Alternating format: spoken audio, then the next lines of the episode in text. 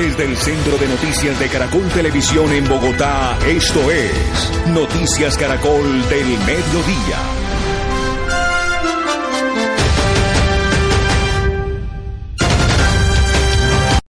Muy buenas noches, mis queridos televidentes, bienvenidos a Noticias Caracol, con nuestra corresponsal Marta Montoya y quien les habla, Lice Mendoza. Hoy les vamos a hablar sobre una problemática que ha ocasionado en nuestra ciudad, es el caso de Juanito. Muy buenas noches, Marta, bienvenida. Marta, eh, algunos televidentes tienen unas preguntas, porque necesitamos aclararlas. Eh, una de ellas es, ¿cuál es el enfoque que le dio Juanito al principio para organizar el fondo acumulado? ¿Eso estuvo bien realizado? ¿Usted qué opina?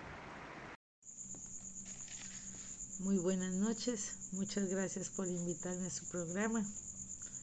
Bueno, Juanito tuvo su enfoque y no lo hizo mal, pero le faltó analizar el diagnóstico archivístico.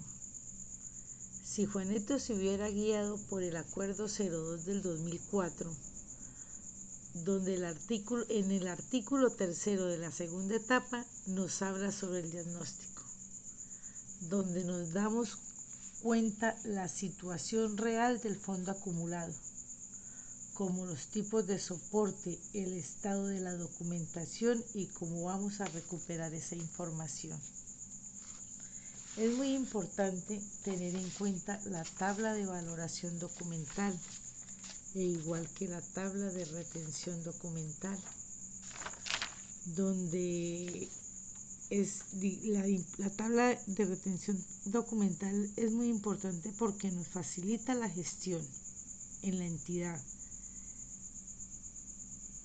Ella marca los parámetros. Contribuye a la racionalización de la producción documental, facilita el acceso y el control de los documentos a través de los tiempos de retención, garantiza la selección y conservación de los documentos de conservación total, sirve de apoyo para la racionalización de los procesos administrativos, y regulan la transferencia de los documentos en las entidades fases de archivo. Identifican y reflejan las funciones en la entidad. Así que nosotros debemos de tener en cuenta tanto la tabla de valoración documental y guiarnos por la tabla de retención documental, que es primordial. Cuénteme, señorita Lisette, ¿qué opina usted de lo que le estoy diciendo? La segunda inquietud que tienen nuestros televidentes es el por qué Juanito se equivocó en organizar su fondo documental.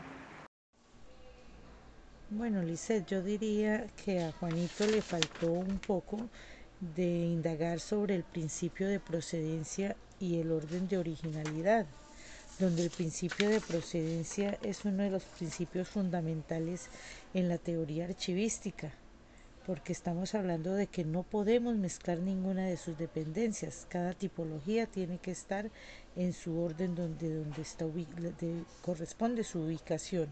El principio de orden original también es fundamental de la teoría archivística, establece la disposición física del documento. Debe respetarse la secuencia de los trámites quien lo produjo. Es prioritario para la ordenación de fondos, series y sus unidades documentales. El principio de procedencia y su orden originalidad tiene características similares, pensando únicamente en la forma de organización de los documentos históricos que han sido producidos por la administración de las distintas épocas y de distintas y de distintas procedencias de archivo. Es muy importante tener en cuenta esto porque pues aquí en las fases de la, de la organización tenemos que tener la forma de la identificación, la operación previa de la clasificación en la cual se realiza un estudio del órgano y las unidades administrativas que producen los documentos, sus funciones, sus tipos de documentos producidos en compilación de las funciones, La clasificación y la ordenación en la etapa condensa establece las agrupaciones de los documentos de acuerdo a la estructura jerárquica de la, de la entidad. Hay que hacer una descripción.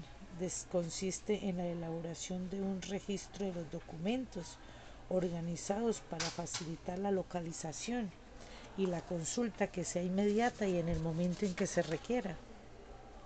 Tenemos noticia de última hora. Marta, explícale a nuestros televidentes cómo ayudarías a Juanito a realizar un buen plan de trabajo y qué aplicarías para organizar el fondo acumulado. Y con esto concluimos que es muy importante tener en cuenta por qué se llega a la confusión de que organizar un fondo acumulado es establecer procedimientos de organización de documentos, como lo es la clasificación, ordenación y descripción. Pero pues nunca hemos tenido en cuenta la estructura de la organización, ya, po, ya que esto produjo dichos documentos y pues estos a la vez terminan mezclados con otros contextos. Entonces por eso debemos mejorar y aprender muy bien sobre las tablas de retención documental y las tablas de, valora, de valoración documental. Gracias, muy amable. Esto es hasta aquí con Noticias Caracol. Los espero en una próxima ocasión. Bueno, compañera Lisset, yo le diría a Juanito que él debe de guiarse por la ley cinco noventa y cuatro del dos mil. Tenemos el Acuerdo cero dos del dos mil cuatro, el cual nos especifica totalmente cómo debe de ir un archivo organizado y debemos de apropiarnos del glosario, que el glosario de archivo es extenso, donde podamos identificar qué es un archivo, qué es un archivo central, qué es un archivo de gestión, cómo se hace una clasificación, cuáles son las comunicaciones oficiales, qué es una conservación total, qué, cuáles documentos son de correspondencia, qué es una depuración, qué es un documento de apoyo, qué es la eliminación de los documentos, cómo se hace una eliminación de documentos, quién está apto para hacer la eliminación de los documentos, qué es un expediente, qué es una hoja, cómo se hace una foliación. Eh, digamos, el formato único de inventario es un instrumento que describe la relación sistemática y detallada de las unidades de un fondo. La ordenación, la organización, la clasificación, la descripción, las series documentales, eh, que de, se sabe que la serie documental es el conjunto de unidades documentales que forman parte de una serie y se jerarquizan. La tabla de retención, el listado de series y sus correspondientes tipos documentales, las cuales se asigna, y en esta tenemos el tiempo de permanencia de cada, en, la, en cada etapa del ciclo de vida del documento.